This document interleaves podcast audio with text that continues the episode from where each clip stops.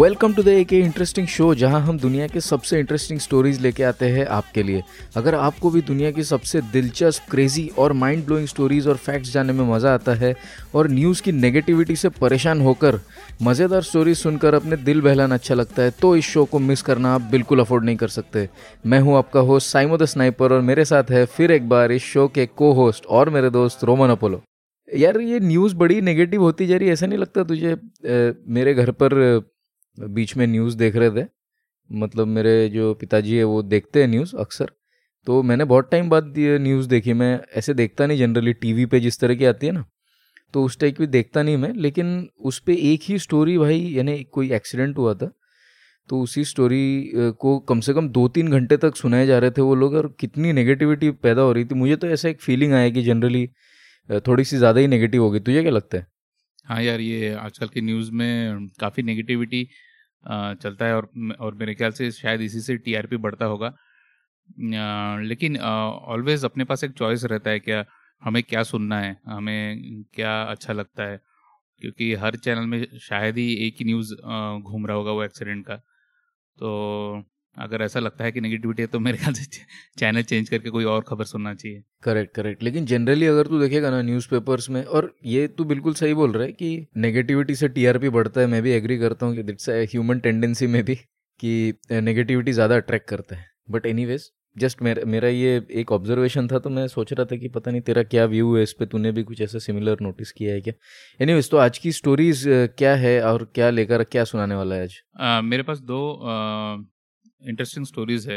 एक तो है, एक किस्सा है जहाँ एक शार्क एक बच्चे का हाथ खा जाता है और कैसे ये हाथ वापस बच्चे के साथ जोड़ा जाता है। और मेरा दूसरा जो स्टोरी है आज का, वो एक ऐसे शहर के बारे में है जहाँ लोग पानी से ज्यादा कोक पीते हैं। क्या बात है यार, क्या बात है! मतलब शार्क हाथ खा भी लेता है और फिर वो जुड़ भी जाता है। काफी उत्सुक हूँ मैं जानने के लिए कि क्या क्या होता क्या है इसमें।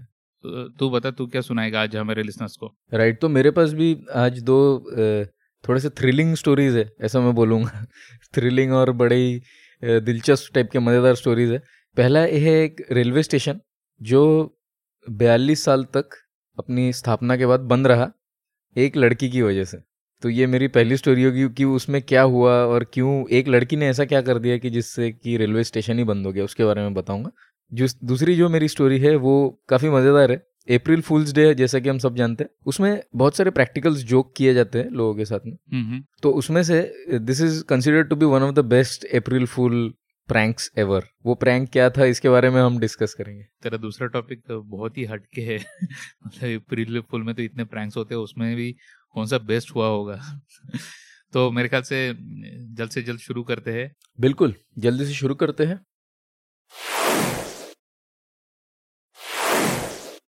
आज की जो मेरी पहली स्टोरी है, जैसा कि मैंने अभी बताया कि एक रेलवे स्टेशन की है जो 42 साल तक बंद रहा। तो ये ऐसी कौन सी घटना हुई और कौन सा रेलवे स्टेशन है?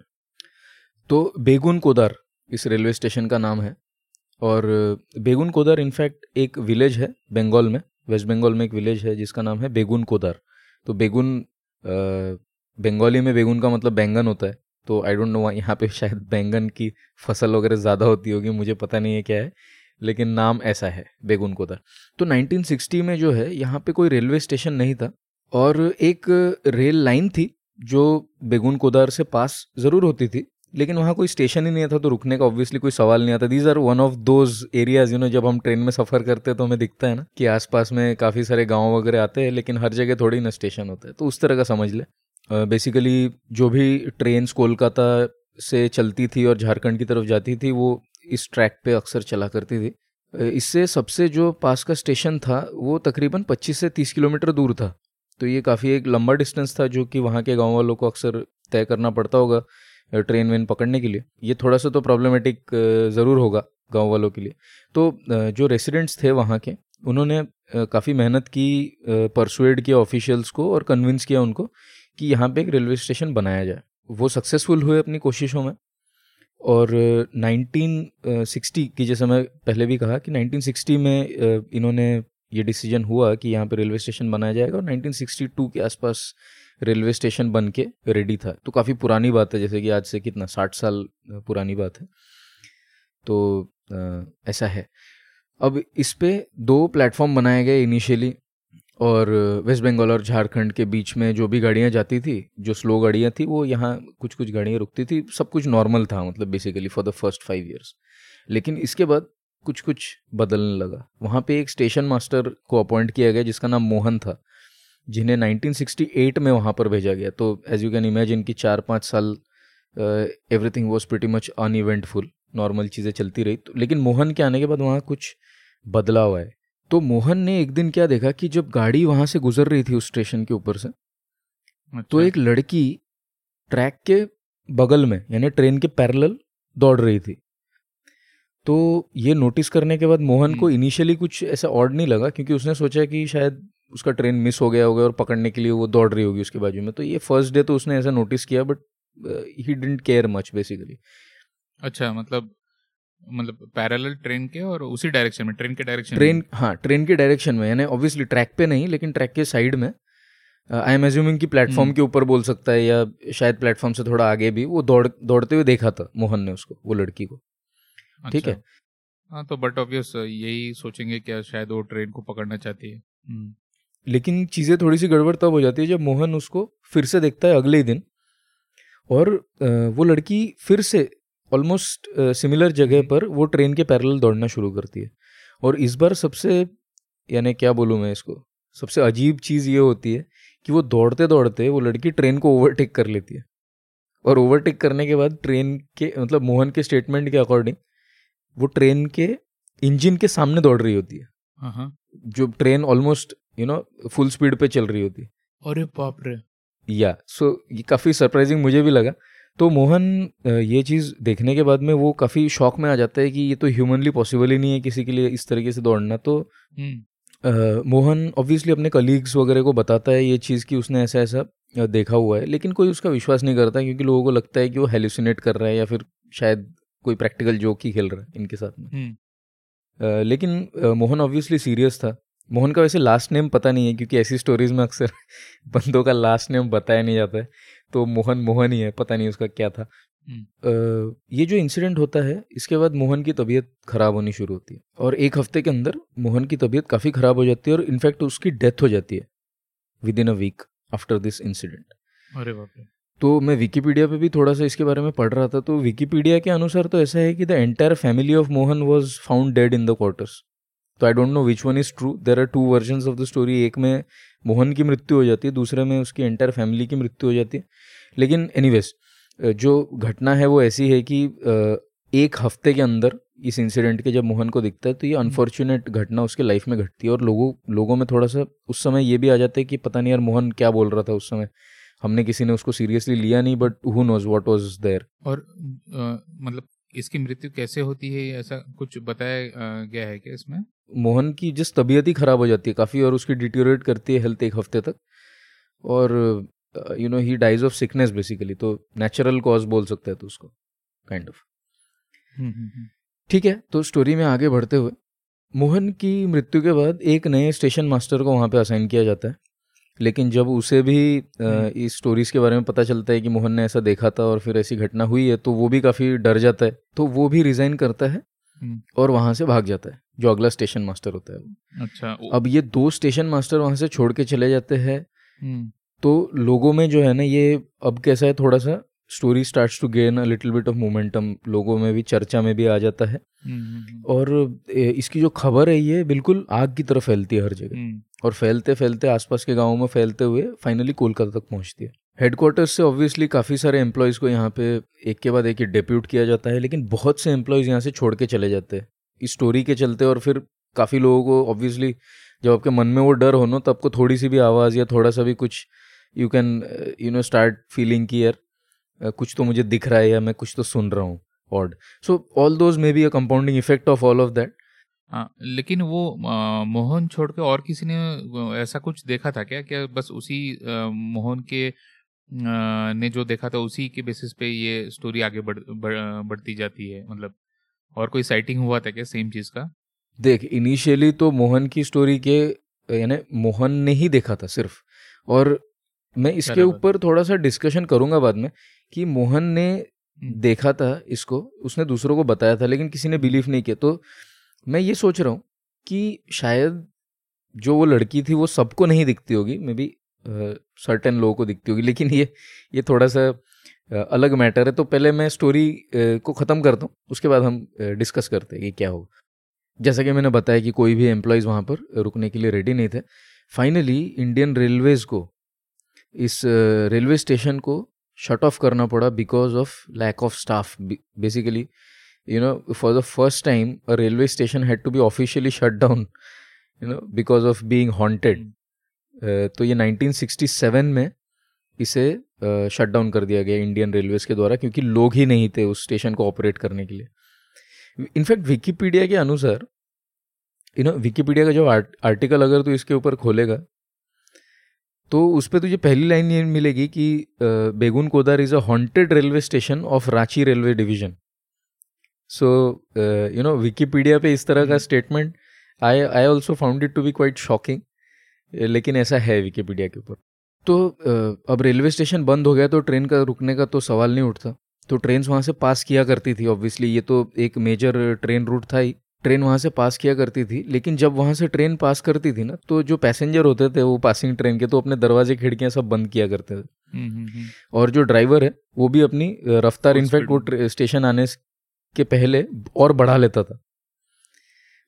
और एक मान्यता थी लोगों में कि जब बेगुनकोदर आएगा तो उस समय आपको स्टेशन पे कोई खड़ा पर्सन या कोई भी आपको देखना नहीं है बाहर किसी की तरफ भी, क्योंकि अगर आपको दिख गया, now this is what I am telling, okay, जो तूने पहले पूछा था ना, ये मोहन के अलावा किसी को दिखा था क्या, तो ये लोगों में ये मान्यता आनी शुरू हो गई थी कि अगर आप देखोगे भी किसी की तरफ और अगर आपको दिख गया वो, then certain you know unfortunate events can happen with you. मेरे ख्याल से ऐसा कुछ था, क्योंकि I found this statement very clearly कि लोग देखते नहीं थे बाहर। अच्छा, जब स्टेशन वहाँ से जब ट्रेन वहाँ से पास होती थी उस समय पर, तो that is what I am concluding from this particular statement. Anyways 35 साल बाद, इस घटना के 35 साल बाद एक पैरानॉर्मल एक्सपर्ट्स की जो टीम है वो यहाँ पर इन्वेस्टिगेशन के लिए भेजी गई, और उनके इन्वेस्टिगेशन के द्वारा इन्होंने ये देखा कि वहाँ पे कुछ भी इनको पैरानॉर्मल एक्टिविटी वहाँ नहीं मिली। फाइनली इस स्टेशन को रीओपन किया गया 2009 में, यानी कि इस घटना के 42 इयर्स के बाद। यानी कितनी लंबी लेजेंड है ये, जो इतने सालों तक, 4 दशकों तक चली आ रही थी। और finally, but I think it's a step in the right direction कि you know, reopening the station because it's a lot more convenient for the people जो वहाँ पे रहते हैं। तो एक रेलवे स्टेशन होना बहुत ज़्यादा इम्पोर्टेंट है। एनीवेज देख, मेरे हिसाब से तो अब तुझे मेरे बोलने के हिसाब से भी तुझे समझ गया होगा कि यार मैं तो कोई खास विश्वास नहीं करता भूतों में वगैरह, लेकिन ये स्टोरी ज़रूर हमको बहुत लुभाती है और ऐसी स्टोरी सुनने में बड़ा मज़ा आता है। तो तेरा क्या ओपिनियन है इसके ऊपर? तू मानता है भूतों को? या भूतों को तो नहीं खैर, बट ऐसा कुछ पैरानॉर्मल होता है कभी या नहीं? तेरे क्या व्यूज है? मैं सुनने के लिए थोड़ा सा एक्साइटेड हूँ कि मतलब जानना है मुझे। नहीं तो तूने जो वो बोला ना, कोई पैरानॉर्मल एक्टिविटीज, ये जांच पड़ताल के लिए कोई टीम आके गई थी और उन्होंने बताया क्या कुछ मिला नहीं है, तो मेरा क्वेश्चन उनको रहेगा क्या उन्हें कभी कुछ मिला है क्या? तो नहीं, मैंने मैक्सिमम लोगों को देखा क्या वो ऐसे वीडियोस, मतलब देखेगा कि काफ़ी शोज या वीडियोस भी होते हैं जहाँ पे मोस्ट हॉन्टेड प्लेसेस में ऐसे पूरे मशीन और ट्रांसमिटर्स वगैरह लेके जाते हैं और फिर ऐसे बीच बीच में आवाज़ निकालते हैं और आखिरी में यही डिक्लेयर करते हैं कि कुछ उसमें पैरानॉर्मल एक्टिविटी है नहीं और इट इज़ क्लियर। तो एक तो मैं जानने के लिए उत्सुक हूँ कि ऐसा कभी कुछ मिला है कि नहीं, फर्स्ट ऑफ ऑल वो। सेकेंड पॉइंट तूने जो पूछा कि मैं विश्वास करता हूँ कि नहीं, तो ऐसे तो मैं विश्वास नहीं करता कि क्या रियल में ऐसे भूत हो गए, बट हाँ कुछ नेचुरल फोर्सेस होंगे इस पे मैं विश्वास करता हूँ। वो बुरा भी हो सकता है, भला भी हो सकता है। और तीसरी बात, जो ये जो घटना तूने बताई बहुत ही मतलब एक इंटरेस्टिंग सा स्टोरी था, लेकिन इसमें ये सोच रहा था, देख वो मोहन नाम के बंदे ने जो देखा था, उसके बाद जो भी स्टेशन मास्टर आया वो उधर रुकना नहीं चाहता था और फिर ये हॉन्टिंग स्टोरी का बहाना लेके शायद चला गया। ये भी हो सकता है कि इतनी दूर में पोस्टिंग हो रही है मेरे पास अब वैलिड रीजन भी है तो चलो। ये एक अलग पॉइंट ऑफ व्यू है जिसके बारे में मैंने सोचा नहीं था बिल्कुल भी। ये इम्पोर्टेंट हो सकता है ये भी। नहीं, मैं ये कैसे सोचा कि सपोज ये मोहन वाली घटना हुई रहती और उसके बाद सपोज मेरी पोस्टिंग उधर हुई रहती तो मैं क्या सोचा रहा था, मैं उस नजरे से ही सोच रहा था। नहीं, मेरे ख्याल से ऐसा कुछ हुआ मेरे ख्याल से ऐसा कुछ हुआ नहीं होगा। लेकिन मतलब सही में मतलब एक बंदे ने जो घटना बताई उसके बेसिस पे एक रेलवे स्टेशन करीब करीब 40 साल या 35 साल तक बंद रहा। ये मतलब एक अद्भुत घटना है और मेरे ख्याल से हो सकता है क्या वहाँ के जो लोकल्स लोगों ने इससे ज़्यादा कुछ महसूस किया होगा, नहीं तो इतने साल तक, क्योंकि उन्हें भी प्रॉब्लम था क्योंकि वो कम्यूट करने के लिए उनको तकलीफ हो रही थी। मेरे ख्याल से वो लोगों ने शायद जो आसपास के लोकल्स लोग हैं उन्होंने कुछ देखा होगा, ताकि इसीलिए ये जो स्टोरी है इतना मजबूत बना और इसीलिए 30-35 ईयर्स तक ये स्टेशन बंद रहा। तो ऐसे ही स्टोरी सुनने का ना मतलब मजा आ जाता है ऐसा, और इस पे और डिस्कशन करने में तो और भी क्या हुआ होगा, क्या हो सकता है। तो बहुत ही अच्छा लगा साइमो, बढ़िया स्टोरी। राइट। मुझे कई बार वो टाइम याद आता है जब हम लोग बचपन में ऐसे रात को कभी कुछ पूजा होती थी या कुछ होता था ना, जैसे रात का फंक्शन होता था तो सब बैठ जाते थे एक साथ में और फिर भूत की स्टोरी शुरू होती थी एक के बाद एक। तो वो डिस्कशन में बहुत मजा आता था। नहीं, उसमें अभी तूने याद दिला दी उसमें वो डिस्कशन के बाद वापस घर लौटने में प्रॉब्लम हो जाता था डर के मारे में फट जाती थी सबसे सही बात भाई।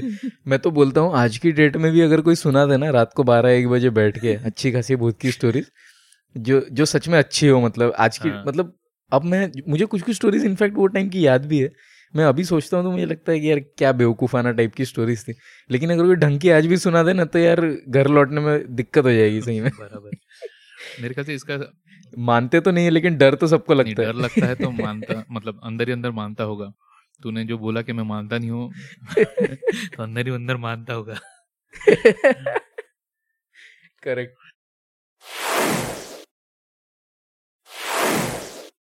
तो अब इस भूतिया घटना के बाद मैं तेरे वो शार्क वाली स्टोरी सुनने के लिए बहुत ज़्यादा एक्साइटेड हूँ कि कैसे वो शार्क बच्चे का हाथ काट भी देता है और फिर वो जुड़ भी जाता है। तो रोमन ज़रा बताओ उसके बारे में। हाँ, तूने सही बोला, ये स्टोरी ऐसी है क्या शार्क एक बच्चे का हाथ खा जाता है और फिर वापस ये हाथ बच्चे के साथ जोड़ा जाता है। तो पहले जब मैंने ये स्टोरी सुना तो मुझे ऐसा लगा कि ये कोई होक्स खबर है, कहीं ऐसे ही इंटरनेट पर वायरल हो रहा है ऐसा कुछ। लेकिन जब मैंने फैक्ट चेक किया तो पता चला कि ये सच्ची घटना है और ये घटना घटी थी यूएसए में। ये किस्सा है जुलाई 2001 की, जहां जेसी आर्बोगस्ट एक 8 साल का लड़का जो मिसूरी का था वो वैकेशन में अपनी फैमिली के साथ फ्लोरिडा घूमने आया था। तो ये जो किस्सा है ये 6 जुलाई 2001 का है। शाम का टाइम था और जेसी फ्लोरिडा के बीच के समुद्र में तैर रहा था और तभी उधर एक बुल शार्क जेसी पे अटैक करता है। ये जो बुल शार्क है ये 7 फीट लंबा था और करीब 90 किलो का था और मतलब तू सोच ही सकता है क्या एक 7 फीट का शार्क, वो भी 90 किलो का, अगर कोई बच्चे पे अटैक करे तो क्या हालत हो सकता है। तो ये बुल शार्क जो होता है कि ये क्या कोई अलग टाइप का शार्क है, मतलब मैं तो वही इमेजिन करता हूँ कि जो शार्क की छवि है दिमाग में, इसमें बुल शार्क में क्या कुछ अलग होता है? नहीं, बुल शार्क बोलते कि सभी शार्कों में से ये सबसे अग्रेसिव माना जाता है, इसलिए उसका नाम बुल शार्क है। और इसकी खासियत है कि ये शैलो या कम गहराई समुद्र में भी ये तैर सकता है, या उसको पसंद है actually. Oh, that's quite dangerous for us humans. Correct. और बुल शार्क की एक अनोखी खूबी भी है कि ये दोनों समुद्र और नदी में सर्वाइव कर सकता है। इसका बुल का स्पेलिंग क्या है? BULL? हाँ, BULL। ओके। तो ये इसकी खासियत है कि ये समुद्र और नदी के पानी में दोनों में सर्वाइव कर सकता है। लेकिन नॉर्मली शार्क को अपने बॉडी में जो नमक का परसेंटेज, सॉल्ट परसेंटेज मेंटेन करना पड़ता है और इसीलिए most of the sharks river water में सर्वाइव नहीं कर पाते क्योंकि उनके बॉडी में नमक की मात्रा कम हो जाती है। बट ये बुल शार्क की किडनी और ग्लैंड्स ऐसे डिज़ाइन है कि वो फ्रेश वाटर में भी या फिर नदी के पानी में भी अपने सॉल्ट के मात्रा को बनाए रखते हैं। तो इसीलिए ये और भी डेंजरस है क्योंकि नदी के पानी में या कम गहराई वाले पानी में ये इजीली आ जाता है और इसको काफ़ी अग्रेसिव माना जाता है। तो इसी बुल शार्क ने जेसी पे अटैक किया था जो कि एक 8 साल का लड़का था। तो ये बुल शार्क ने जेसी के राइट पैर पर और फिर राइट हाथ पर अटैक किया था। और ये जैसे मैंने पहले बताया वो एक अपने जेसी अपने अंकल के घर फ्लोरिडा में वैकेशन के लिए आता है, तो उसके अंकल और आंटी दोनों तब बीच पे मौजूद थे। तो जेसी के अंकल वैंस फ्लोकिंजर ने जब देखा कि समुंदर में जेसी पे अटैक हो रहा है तो वो तुरंत समुंदर में चले गए। लेकिन यार ये बड़ी अजीब बात है कि यार 8 साल का बच्चा कैसे इतना समंदर के इतना अंदर जा सकता है। नहीं वो अंदर नहीं था ज़्यादा, वो कम गहरे पानी में ही था। लेकिन बुल शार्क जो है उसकी क्वालिटी है कि वो कम गहरा ही पानी उसको पसंद है। मतलब कम गहरा ही नहीं यार, क्या घुटने वाले पानी में था वो शार्क? नहीं तो सोच सकता है क्या कंधे तक डूबा होगा। देखना उसके अंकल को बाहर से दिखा था, मतलब बीच से ही दिखा था क्या उस पर अटैक हुआ है, तो मेरे ख्याल से ज़्यादा अंदर तक तो नहीं गया होगा। जेसी के अंकल वैंस फ्लोकिंजर ने जब देखा कि समुंदर में जेसी पे अटैक हो रहा है वो तुरंत समुंदर में चले गए और जेसी को वापस लेके आए। लेकिन जब जेसी को वापस लेके आए तब उन्होंने देखा कि उसका राइट हैंड नहीं था। तो उसको जेसी को बीच पे अपने वाइफ डियाना जो कि जेसी की आंट थी उसके पास छोड़ के वो वापस समुद्र में चले गए और डियाना उनको कंटिन्यूस सीपीआर देती रही। यार क्या प्रेजेंस ऑफ माइंड था यार ये बंदे का, क्या प्रेजेंस ऑफ माइंड था इसका कि ये आई कैंट बिलीव कि यार बंदे का हाथ नहीं है और वो लिटरली ढूंढने के लिए अंदर गया वापस।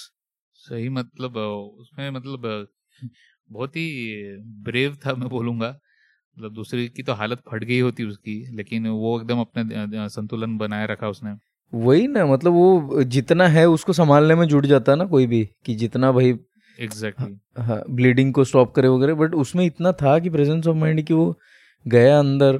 इसी दौरान वेंस वापस समुद्र में गए और वो शार्क को ढूंढने लगे कि जिसने जेसिका हाथ खाया था। और फाइनली वो शार्क को ढूंढ निकालते हैं और उसकी पूंछ पकड़ के वो तट पे लेके आता है। ये कोई मैं फिल्मी स्टोरी नहीं बता रहा हूँ, ये एक्चुअल में हुआ है। क्या बात कर रहा है भाई, मतलब अनबिलीवेबल है यार। ये तो जॉज का वो हीरो था ना, क्या था पता नहीं उसका नाम तो याद नहीं मुझे, वैसा ही लग रहा है कोई बंदा ही। अमेजिंग भाई अमेजिंग, उसकी पूंछ पकड़ के शार्क की पूंछ पकड़ के तट पे ले आता है। ओके उसके बाद तट पे ले आया और तट पे शार्क को लाने के बाद वहाँ के जो भी पार्क रेंजर्स रहते हैं ना बीचेस पे, तो वो शार्क के सर पे 3 बार गोली चलाते हैं उसको ख़त्म करने के लिए। और इसके बाद उसका मुंह खोल के शार्क का मुंह खोल के अंदर से जेसी का हाथ बाहर निकालते हैं। ओह दैट्स अनफॉर्चुनेट यार, वो शार्क की कोई खास गलती तो थी नहीं, मतलब क्या बोलेंगे अब, ये नेचर है। चल यार गलती और कुछ सही बोल के ऐसा कुछ होता नहीं है। एग्जैक्टली तो शार्क के मुंह से वो उसका हाथ निकाल के आइस में डाला जाता है और तुरंत एम्बुलेंस से उसको हॉस्पिटल लेकर जाते हैं। हॉस्पिटल में जेसी की हालत बहुत खराब थी क्योंकि काफ़ी ब्लीडिंग हो चुकी थी। 11 घंटे सर्जरी के बाद उसका हाथ वापस जोड़ा गया। जेसी एक्चुअली कोमा में चला गया था क्योंकि बहुत ब्लीडिंग हुआ था उससे, तो वो कोमा से धीरे धीरे बाहर आया। जेसी जिंदा बच गया लेकिन काफ़ी खून बहने से उसको सीवियर ब्रेन डैमेज हुआ और उसके बोलने की और चलने की में समस्या हो गई है। वो क्लियरली बोल नहीं पाता है या वो चल नहीं पाता है। जेसी अभी भी जिंदा है और जो लास्ट उनके बारे में लिखा गया था कि वो अभी काफ़ी बड़े हो चुके हैं और वो व्हील चेयर में का इस्तेमाल करते हैं और काफ़ी खुश है। तो ये एक अनोखी स्टोरी थी यार। मैं ये सोच रहा हूँ कि 8 साल का बच्चा जो शायद पानी में हमारे लिए चल अगर वो पूरा डूब भी जाए ना बंदा, 8 इयर्स का बच्चा अगर उसको स्विमिंग भी आती भी होगी तब भी वो हमारे चेस्ट लेवल का पानी होगा और उस लेवल के पानी में तो हम अक्सर जाया करते हैं बीचेस पर। एंड आई एम इमेजिनिंग कि वहाँ पर उसके साथ इतना बुरा एक हादसा हो गया। तो we are really not aware of the dangers that are around us when we are on the beach.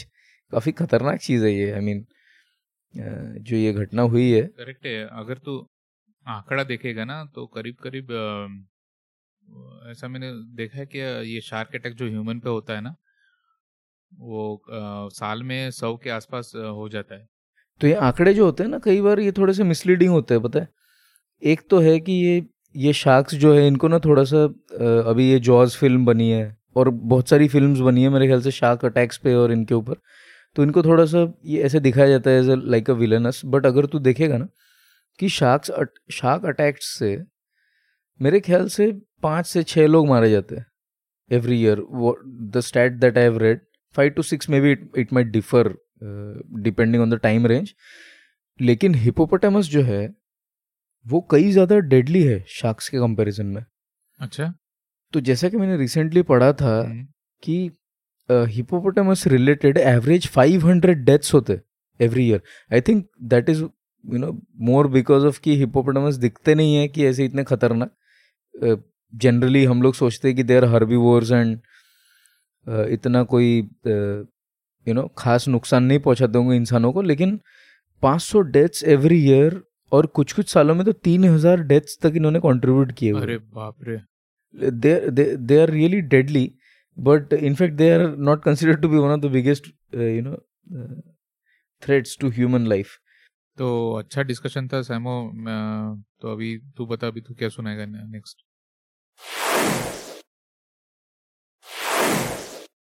थोड़ा सा माहौल को हल्का करते हुए, आई थिंक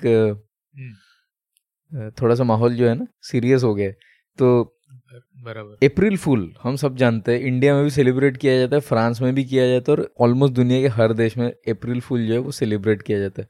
और April fool is one of the festivals where practical jokes are celebrated across the world.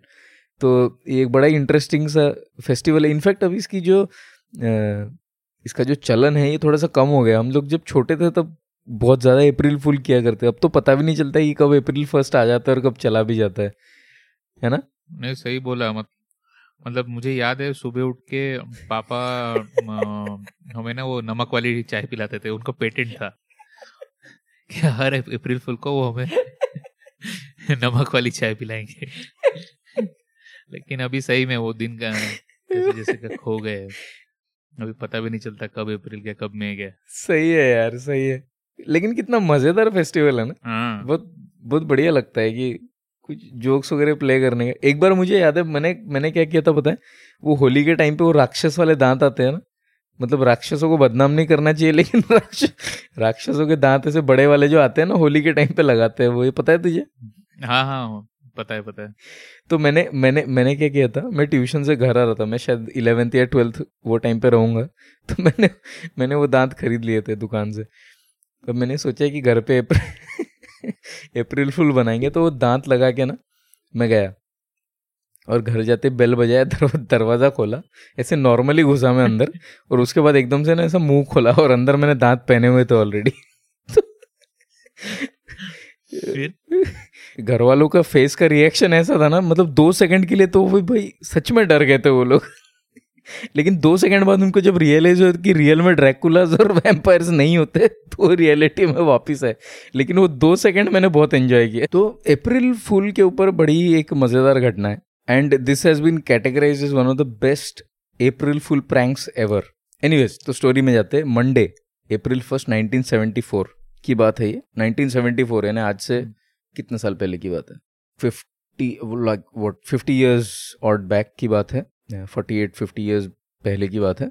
Sitka नाम का एक शहर है जो एक डॉर्मेंट वॉल्केनो के पास है।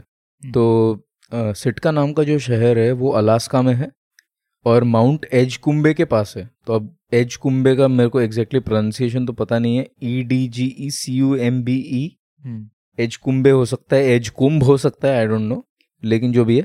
तो एक डॉर्मेंट वॉल्केनो के ये शहर जो है ये काफ़ी पास में है और ये कई साल से ये जो है वॉल्केनो ये डॉर्मेंट है। 1974 में ऐसा हुआ कि जो रेसिडेंट्स है सिटका के, उन्हें इस वॉल्केनिक माउंटेन के ऊपर, माउंट एजकुम्बे के ऊपर से उठता हुआ धुआं दिखा, काला धुआं इनको इसके ऊपर से उठता हुआ दिखा। तो ऑब्वियसली वहाँ के जो लोग हैं सिटका के वो काफ़ी पैनिक में आ जाएंगे। अब हमारे अगर घर के पास में कहीं यानी ज्वालामुखी फटने लग गया तो हम कितने पैनिक में आएंगे यार, घर बार सब तबाह हो जाएगा वहाँ, तो सब जल के राख हो जाएगा वहाँ। तो खैर वहाँ के लोग बहुत डर गए और उन्होंने पुलिस और फायर फाइटर्स वगैरह को इत्तला कर दी और उनको बता दिया कि भाई we have observed this kind of smoke coming out of Mount Edgecumbe. तो चॉपर भेजा गया वहाँ पे, एक हेलीकॉप्टर वहाँ पे भेजा गया, और जब हेलीकॉप्टर ने वहाँ का दौरा किया तो और ये पता करने की कोशिश की कि धुआं कहाँ से आ रहा है, तो उनको पता चला कि वहाँ पे एक पाइल ऑफ टायर्स वहाँ पे उनको मिला, एक बड़ा सा पाइल बनाया हुआ था टायर्स का, और वहाँ पे किसी ने आग लगा दी थी। तो ऐसा मज़ेदार किस्सा हुआ। और इतना ही नहीं, वो टायर्स के बाजू में जो यानी क्रेटर था, एक टाइम पे तो देख एक वॉल्केनिक तो था ही ये, लेकिन मतलब 800 साल से कभी फटा नहीं था। तो जो क्रेटर था वहाँ का, उसके ऊपर स्प्रे पेंट से किसी ने लिखा हुआ था अप्रैल फूल, ठीक है। तो this was the whole practical joke, और this is considered to be one of the best. नहीं, ये पता नहीं क्या कोइंसिडेंस है, लेकिन ये मैंने सेम जोक में और मेरा एक फ्रेंड था, तो दोनों ने किया था, लेकिन हम लोगों ने अप्रैल फूल नहीं, हम लोगों ने दिवाली में किया था। अच्छा। तो अगर थोड़ा हटके था, लेकिन सेम कंसेप्ट ही था। तो आपको पता होगा दिवाली में हम लोग रास्ते के बीच में फटाखा फोड़ते हैं, तो जब भी फोड़ते या आग लगाते हम लोग गाड़ी को रोक देते, अरे रुको रुको रुको, फटाखा है या बॉम्ब है तो हमारे पास क्या हो गया था, तो मैं और मेरा फ्रेंड, हमारे वो फटाखे वगैरह सब खत्म हो गए थे, तो हम लोगों ने एक ऐसा ही पाइल और ऐसे कागज वगैरह रास्ते के बीच में जलाना चालू कर दिया, और जला के से छोड़ दिया, और सभी जो भी आ रहा है सबको बोले रुको रुको बॉम्ब है, फटेगा अभी फटेगा। और बिलीव नहीं करेगा, ऐसा लंबी लाइन हो गई थी गाड़ी की जो वेट कर रही वो फटाखा कब फटेगा। और बीच में मैं और मेरे दोस्त भाग गए। जबरदस्त यार, जबरदस्त, ऐसी इनोवेटिव आइडिया। अब ये बंदा जो है ना, ये मतलब क्या बोलेंगे इसको, ये बड़ा बच्चा है, ये 50 साल का बच्चा है, ये जो बंदा जिसने ये कांड किया था ना, टायर जलाया तो ऊपर जाके, इसकी उम्र पता है क्या है, 50 years old, ठीक है। इसका नाम है ओलिवर बिकर, इसका निकनेम है पॉर्की, पता नहीं अभी पॉर्की क्यों इसका निकनेम है, बदमाश होगा ये एक नंबर का। तो बिकर जो है, ओलिवर बिकर, इसने क्या किया, 70 पुराने टायर इसने जमा किए। और भाई इसका जो कंसेप्ट है ना, ये बड़ा ही लॉन्ग लास्टिंग है, मतलब ऐसा नहीं कि आज किया और अभी खत्म कर दिया। 3 साल तक वो 70 टायर जमा करता रहा, और एक एयरप्लेन हैंगर में जमा करता रहा। 70 टायर भाई ने जमा किए, पुराने टायर, ठीक है। और 3 साल तक वो इंतजार करता रहा कि सही अपॉर्चुनिटी उसे मिले और कब वो उसको एक्सप्लॉइट करे, क्योंकि हर बार अप्रैल फर्स्ट में जो है सनी नॉर्मल डे होगा, जरूरी नहीं, कभी बारिश हो सकती है, कभी स्नोफॉल हो सकती है, अभी पहाड़ है, इट इज अलास्का है, इनफैक्ट यू नो, अलास्का है, पहाड़ है, तो वहाँ तो स्नो क्लैड होगा और बारिश स्नोफॉल ये सब अक्सर हुआ करता होगा। तो इसने 3 साल तक वेट किया कि कब उसको सही अपॉर्चुनिटी मिले। और 1974 में फॉर्चुनेटली ऐसा एक दिन हुआ कि जिस दिन अप्रैल फर्स्ट और सनी था काफी। तो इसने क्या किया पता है, इसने अर्ल वॉकर नाम का एक बंदा है जो चॉपर पायलट है, उसको फोन किया, इसका दोस्ती होगा डेफिनेटली, उसको फोन किया और बोला कि भाई तू हेलीकॉप्टर लेके आया इधर, ठीक है। और हेलीकॉप्टर में उसके ये 70 टायर वायर सब लोड किया, साथ में केरोसिन, बहुत से गैलन्स ऑफ केरोसिन इसने लोड किए हेलीकॉप्टर के अंदर में, और वहां पर गए वो लोग। अभी जो ये गाँव था सिटका, जिसका मैंने नाम लिया, ये माउंट एजकुम्बे से थोड़ा सा दूर था, मतलब क्या बोलेगा, अभी शायद 15-20 किलोमीटर दूर होगा। तो ये दूर था वहाँ से, लेकिन दिखता था, वो पहाड़ तो काफ़ी बड़ा था, तो वहाँ से दिखता था।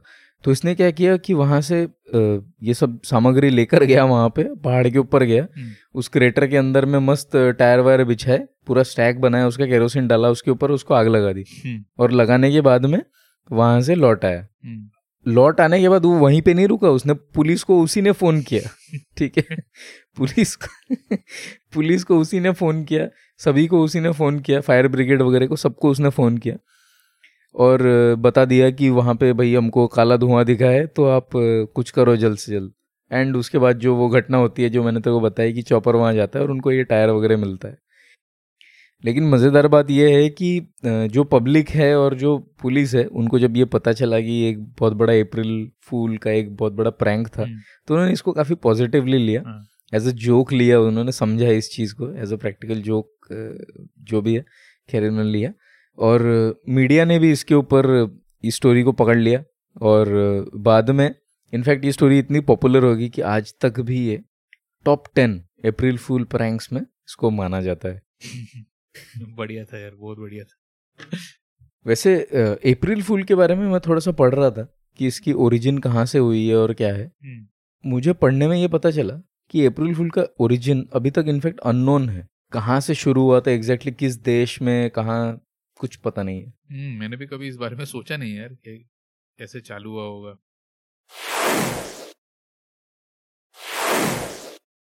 तो अब ये तो बात होगी अप्रैल फूल वाली, लेकिन अब मैं ये सुनने के लिए बहुत एक्साइटेड हूँ कि ऐसा कौन सा शहर है जहाँ पे पानी से ज़्यादा कोक पिया जाता है, तो इसके बारे में ज़रा बता।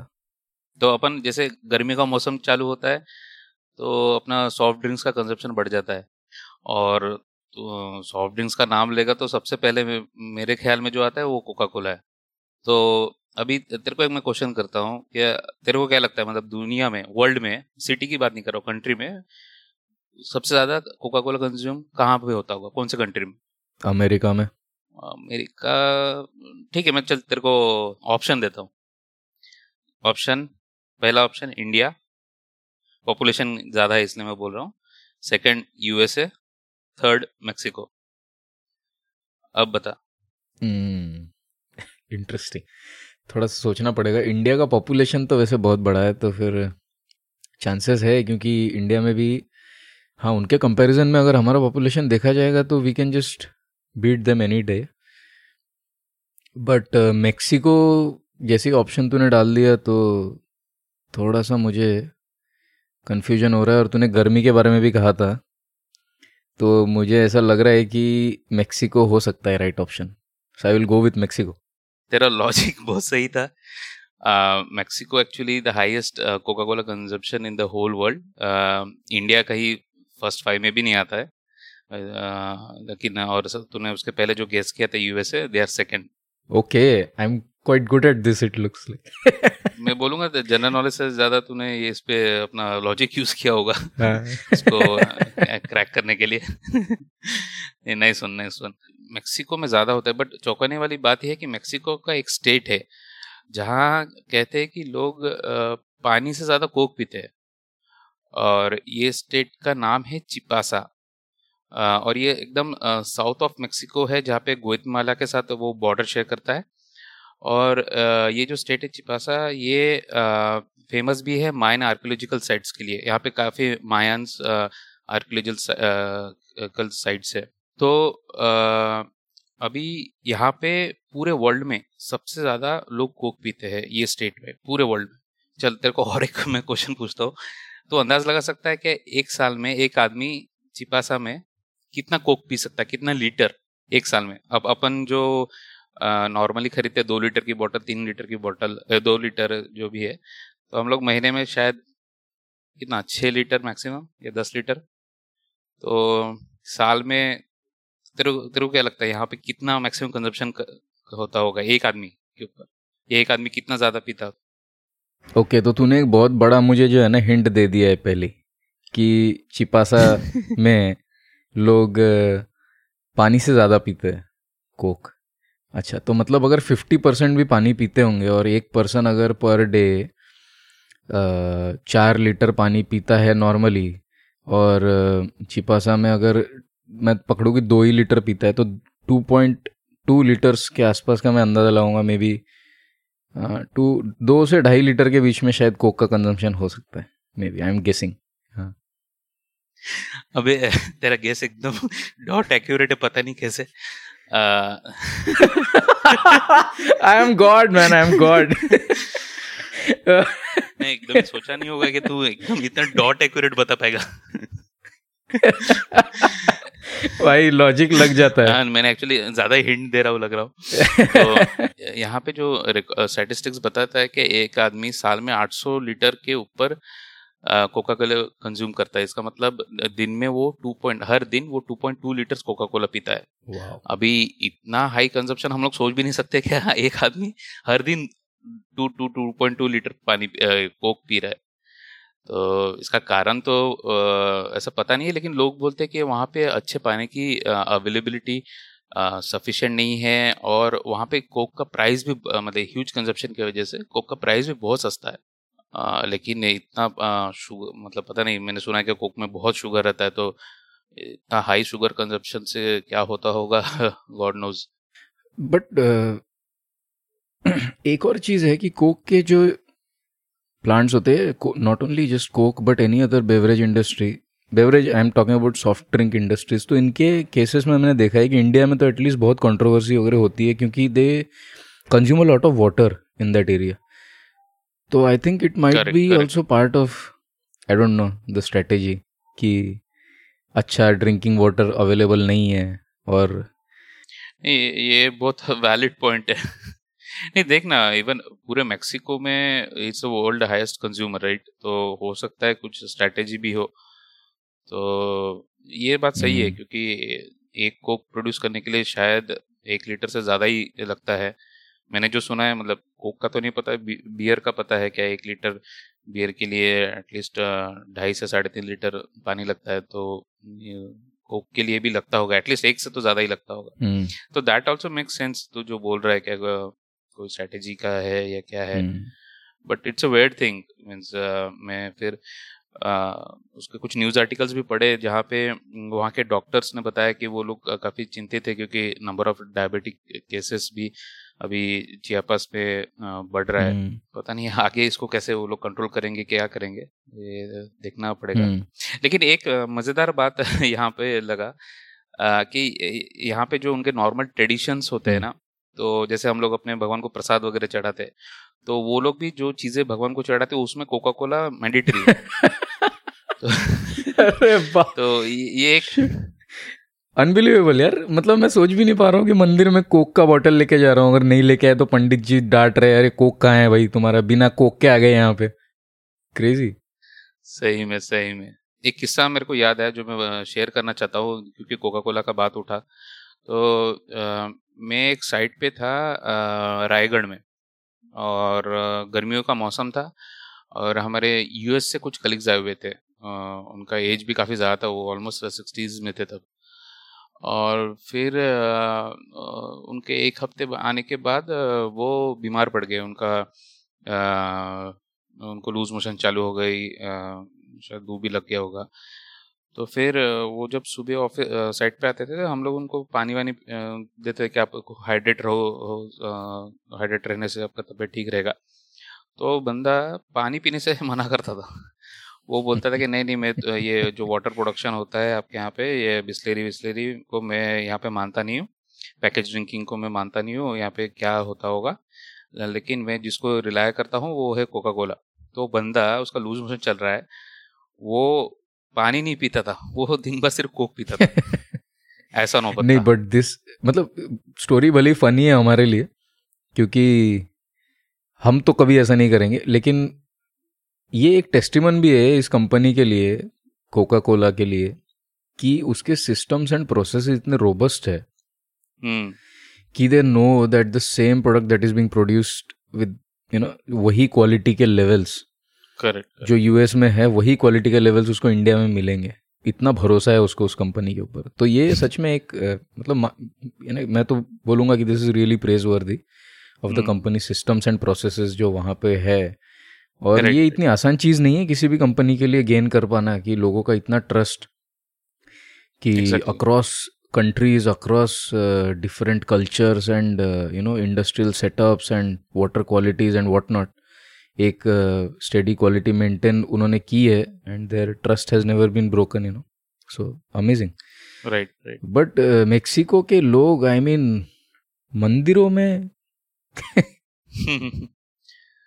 ये सही में. और वो जगह भी अच्छी है, अगर तू सर्च करेगा उस जगह के बारे में तो वो मायन्स का भी काफ़ी प्रभाव था वहाँ पे पास्ट में.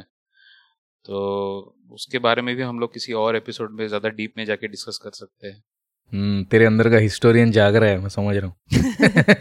नहीं, ये मायान, एस्टेक्स, ये सब मेरे फेवरेट टॉपिक्स है, तो मैं अपने लिसनर्स को ज़रूर इन फ्यूचर एपिसोड्स ज़रूर कुछ इसके बारे में दिलचस्प या इंटरेस्टिंग फैक्ट्स बताना चाहूँगा. Definitely man, definitely looking forward. तो आज के लिए बस इतना ही, फिर मिलेंगे अगले एपिसोड में. तब तक के लिए अपना ख्याल रखिए.